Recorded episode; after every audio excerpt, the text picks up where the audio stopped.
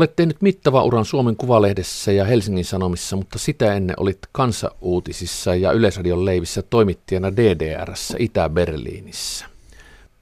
Saiko Itä-Berliinissä ja Itä-Saksassa liikkua sitten suomalaisena toimittajana vapaasti ja tavata ketä ihmisiä vai halus?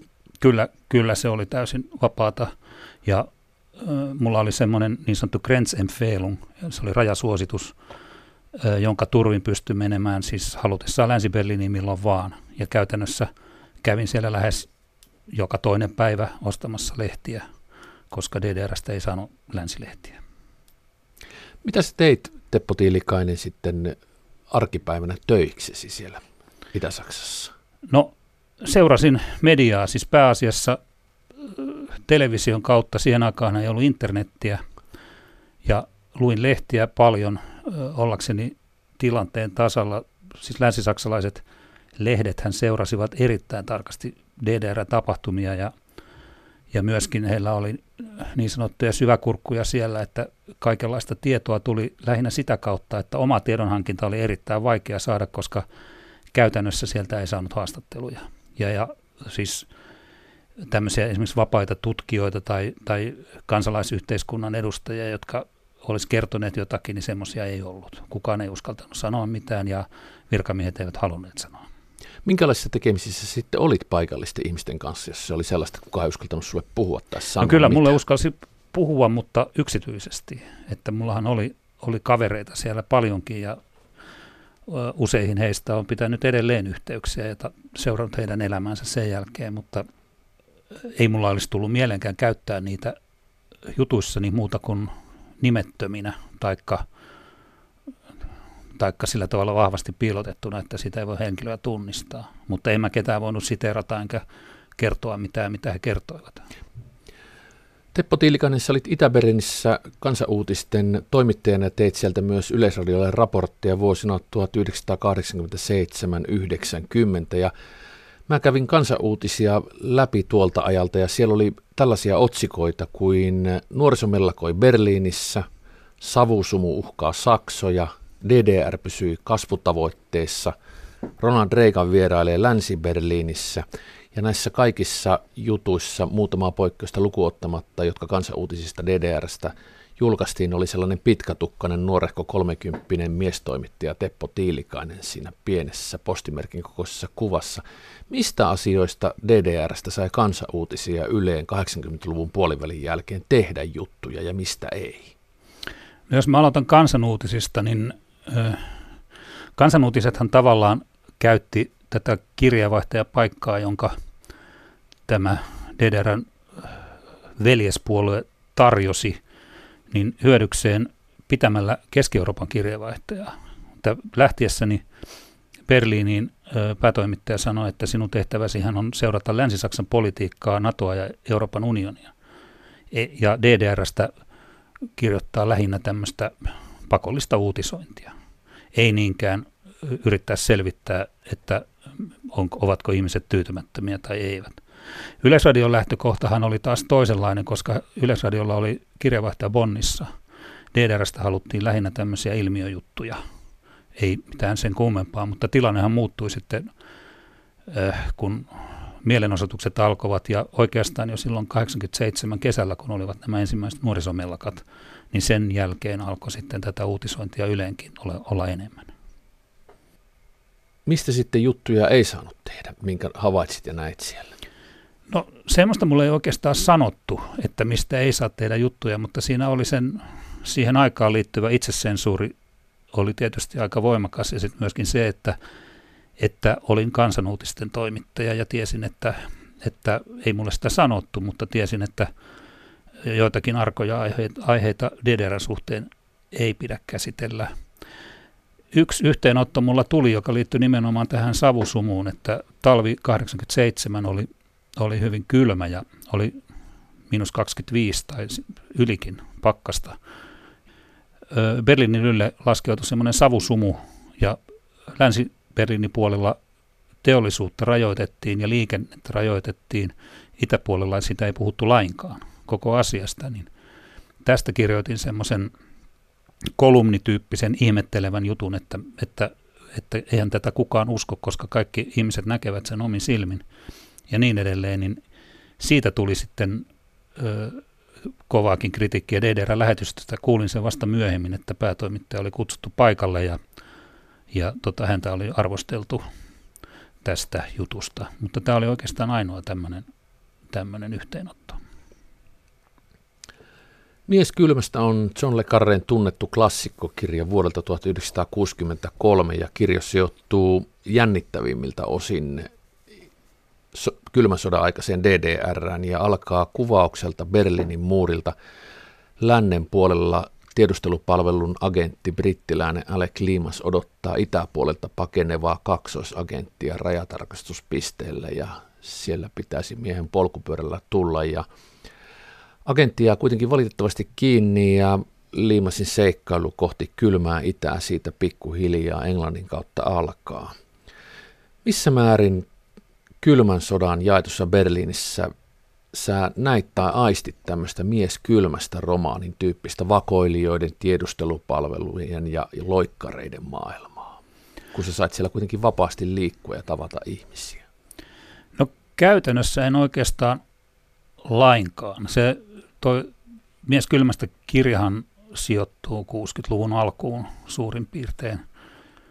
Ja tilanne oli varmaan silloin erilainen ja sitten tämähän on vakoilukirja, joka on tämmöistä vakoilu, kylmän sodan vakoiluromantiikkaa, mutta toki oli niin, että, että totta kai joka päivä törmäsi tähän muuriin, rajaan. Joka kerta kun kävin Länsi-Berliinissä, joudun rajatarkastukseen ja niin edelleen. Ja olihan siinä paljon tämmöistä mikä, mikä liittyisi tähän. Sitten oli tämmöisiä vankienvaihto-operaatioita, joista luin tiedotusvälineistä, jotka tehtiin salassa, tai lähinnä Länsi-Saksa osti vapaaksi toisinajattelijoita, jotka oli vangittu. Ja niitä hoiteli, muistaakseni hänen nimensä oli Wolfgang Vogel-niminen asianajaja.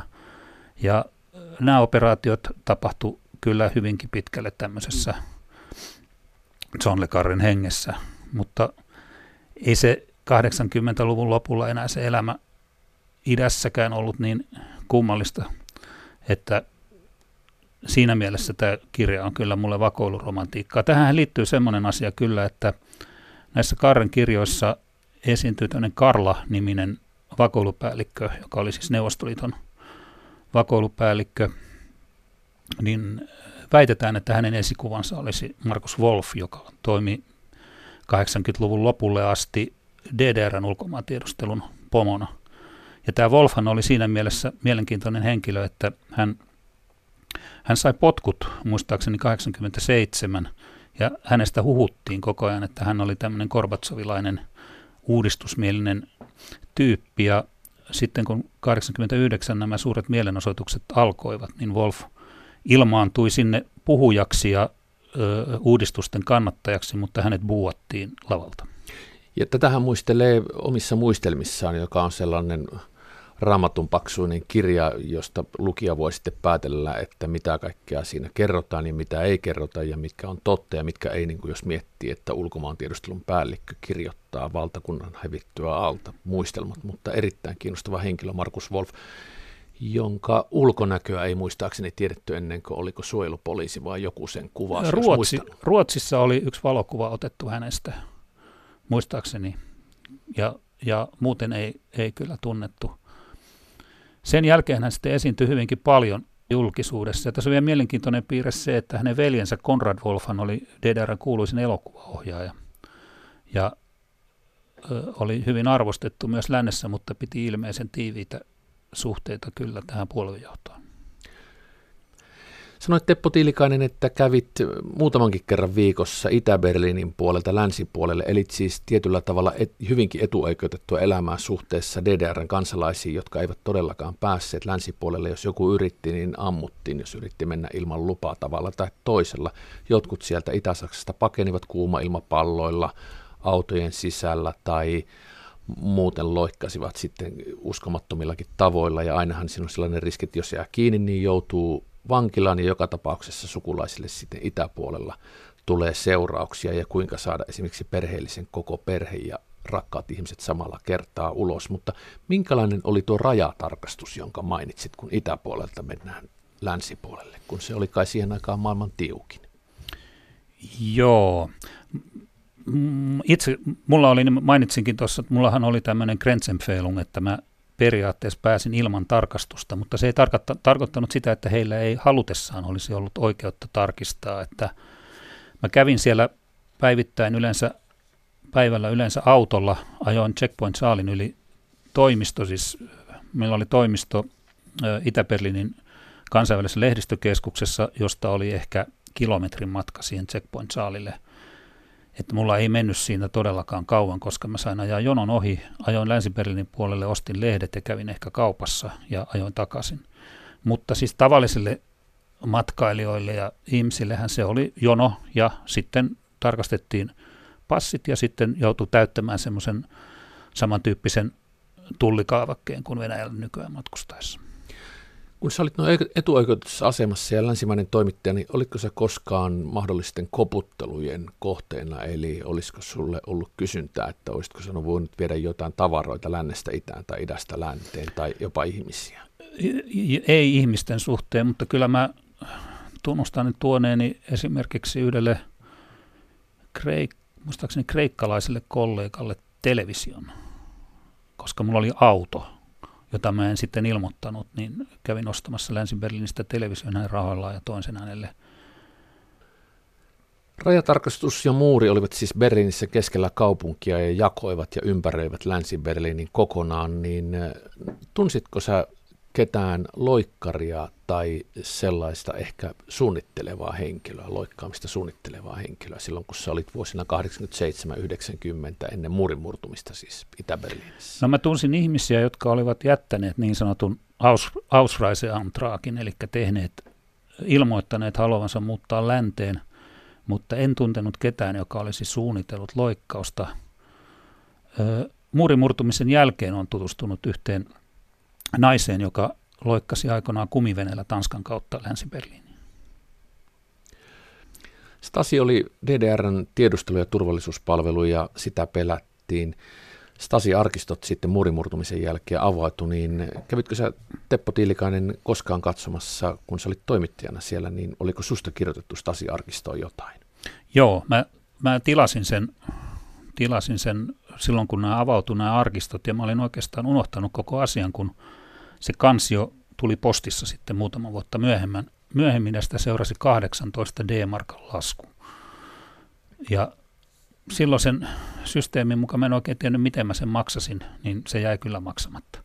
Mutta se oli, mä pelkäsin kovasti, että mitä siellä olisi. Mä pelkäsin, että jos joku mun ystäväni on mua jotenkin seurannut, mutta mitään sellaista ei ollut. Että sitä oli 80 liuskaa sitä mun, mun kansiomateriaalia, missä oli lähinnä tämmöisiä virallisia asiakirjoja, vuokrasopimusta ja pesukoneen korjausta ja teatterilippujen tilaamista tämmöisen diplomaattipalvelun kautta. Sitten oli muutama ö, vitsikäs postikortti, mitä mun ystäväni olivat lähettäneet saksankielisiä, niistä oli kopiot. Ja sitten me, kesällä 87 varmaankin teimme yhden tuttava, DDR-läisen tuttava perheen kanssa matkan tuonne Itämerelle, mistä me vuokrattiin semmoista diplomaattikylästä tämmöinen mökki viikonlopuksi. Ja tämän mökkikylän isännöitsijä oli sitten kirjoittanut tarkan selostuksen, että ketä nämä itäsaksalaiset oli ja mitä me teimme heidän kanssaan siellä, mutta, mutta yllättävän vähän siinä oli mitään tämmöistä yksityistä tietoa siinä kansiossa. Mä olin ajatellut, että esimerkiksi puhelinta kuunneltaisiin ainakin satunnaisesti, niin semmoisesta mä en löytänyt sieltä mitään merkkejä. Kun vertaa sitten siihen, että miten paljon oli kansioita esimerkiksi länsisaksalaista toimittajista. Berliinin muuri murtuu 9.11.1989 ja sä olet silloin Itä-Berliinissä. Mitä sä ajattelit, kun se muuri sitten yhden äkin murtui? No sehän oli sitten lopulta kuitenkin yllätys, vaikka kehitys kulki siihen suuntaan ihan selvästi ja, ja tiesimme, että tota, että ennen pitkää rajat avattaisiin, mutta se, että se tapahtui sinä iltana ja sillä tavoin, niin se oli tietysti täydellinen yllätys. Muistatko sä, missä olit, kun sait tiedon, että nyt siellä on raja-asemat auki ja täys hulina päällä? Muistan oikein hyvin, koska se on yksi urani synkimpiä hetkiä. Me, meille oli kerrottu etukäteen, että, että passeja ruvettaisiin kirjoittamaan ja tiesimme odottaa jotain tällaista, kun tiedotustilaisuus kutsuttiin koolle silloin illalla ja ö, 9. marraskuuta.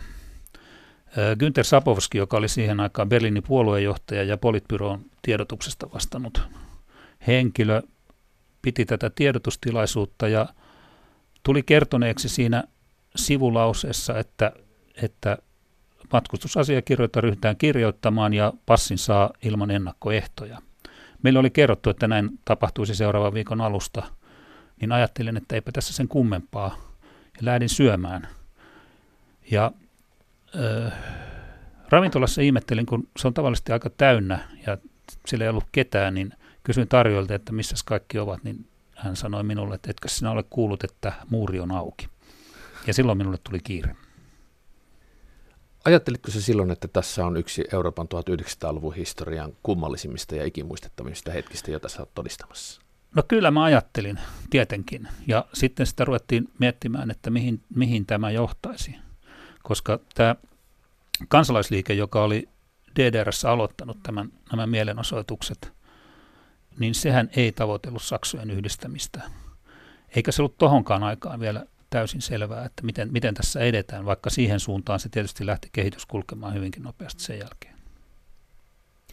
Sä oot käynyt muurittamassa Berliinissä useita kertoja, tehnyt sieltä muun muassa Suomen Kuvalehdelle ansiokkaita pitkiä juttuja, ja kaupunki on muuttunut niin, että uusien sukupolvien myötä on tullut aivan toinen Berliini, ja näille nuoremmille sukupolville ainakin minua on ollut hyvin hankala kertoa ja selittää, että minkälainen se kaupunki on ollut ennen. En ole itse kylläkään käynyt silloin muuriaikaan Berliinissä, mutta miltä tämä jaettu Berliini sinun muistoissasi nyt yli 30 vuoden jälkeen näyttää?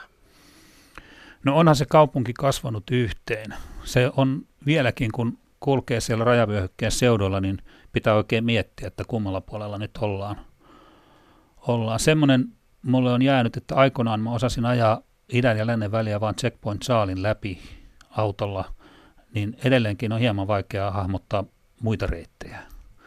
Mutta ei se kokonaan ole kasvanut yhteen. Ja sitten se, minkä mä oon kiinnittänyt huomiota, että kyllä ihmiset elää vielä omilla kotinurkillaan siellä, että kun tapaan itäperililäisiä ystäviä, niin istumme yleensä Prenzlauerbergissä tai Friedrichshainissa tai muissa Itä-Berliinin ravintoloissa, jotka sijaitsevat heidän kotiseuduillaan ja vastaavasti länsiberliläiset ovat omalla puolellaan, että sekoittuminen tapahtuu sitten työn tai muun kautta, mutta tämmöistä elämää on tietysti muuallakin suurkaupungeissa, että matkat ovat pitkät ja vievät aikaa, että aika paljon ollaan siellä omilla nurkilla kuitenkin. Jos pääsisit käymään vielä muurilla jaetussa Berliinissä 1980-luvun loppupuolella, siinä missä silloin aikanaan asuit, niin minne siellä menisit ja miksi? No mä tekisin varmaan ravintolakierroksen, koska se ravintolaelämä oli täysin älytöntä siihen aikaan, kun ajattelee nykyisyyttä. Niitä ravintoloita oli, oli, mutta niitä oli melko vähän ja sitten varsinkin yöelämä oli aivan hullunkurista. Siinä minun kotikadullani sijaitsi yökerho, jonka nimi oli Penguin Bar. Se oli viiteen asti joka, joka yö auki. Ja sinne sisäänpääsy oli jo eräänlainen taidon näyte, koska sisään mahtui ehkä 150 tai 100 ihmistä ja tulijoita riitti, joten portsarilla oli suuri valta, kenet hän valitsi siitä. Yleensä ei koskaan sitä ensimmäistä jonosta.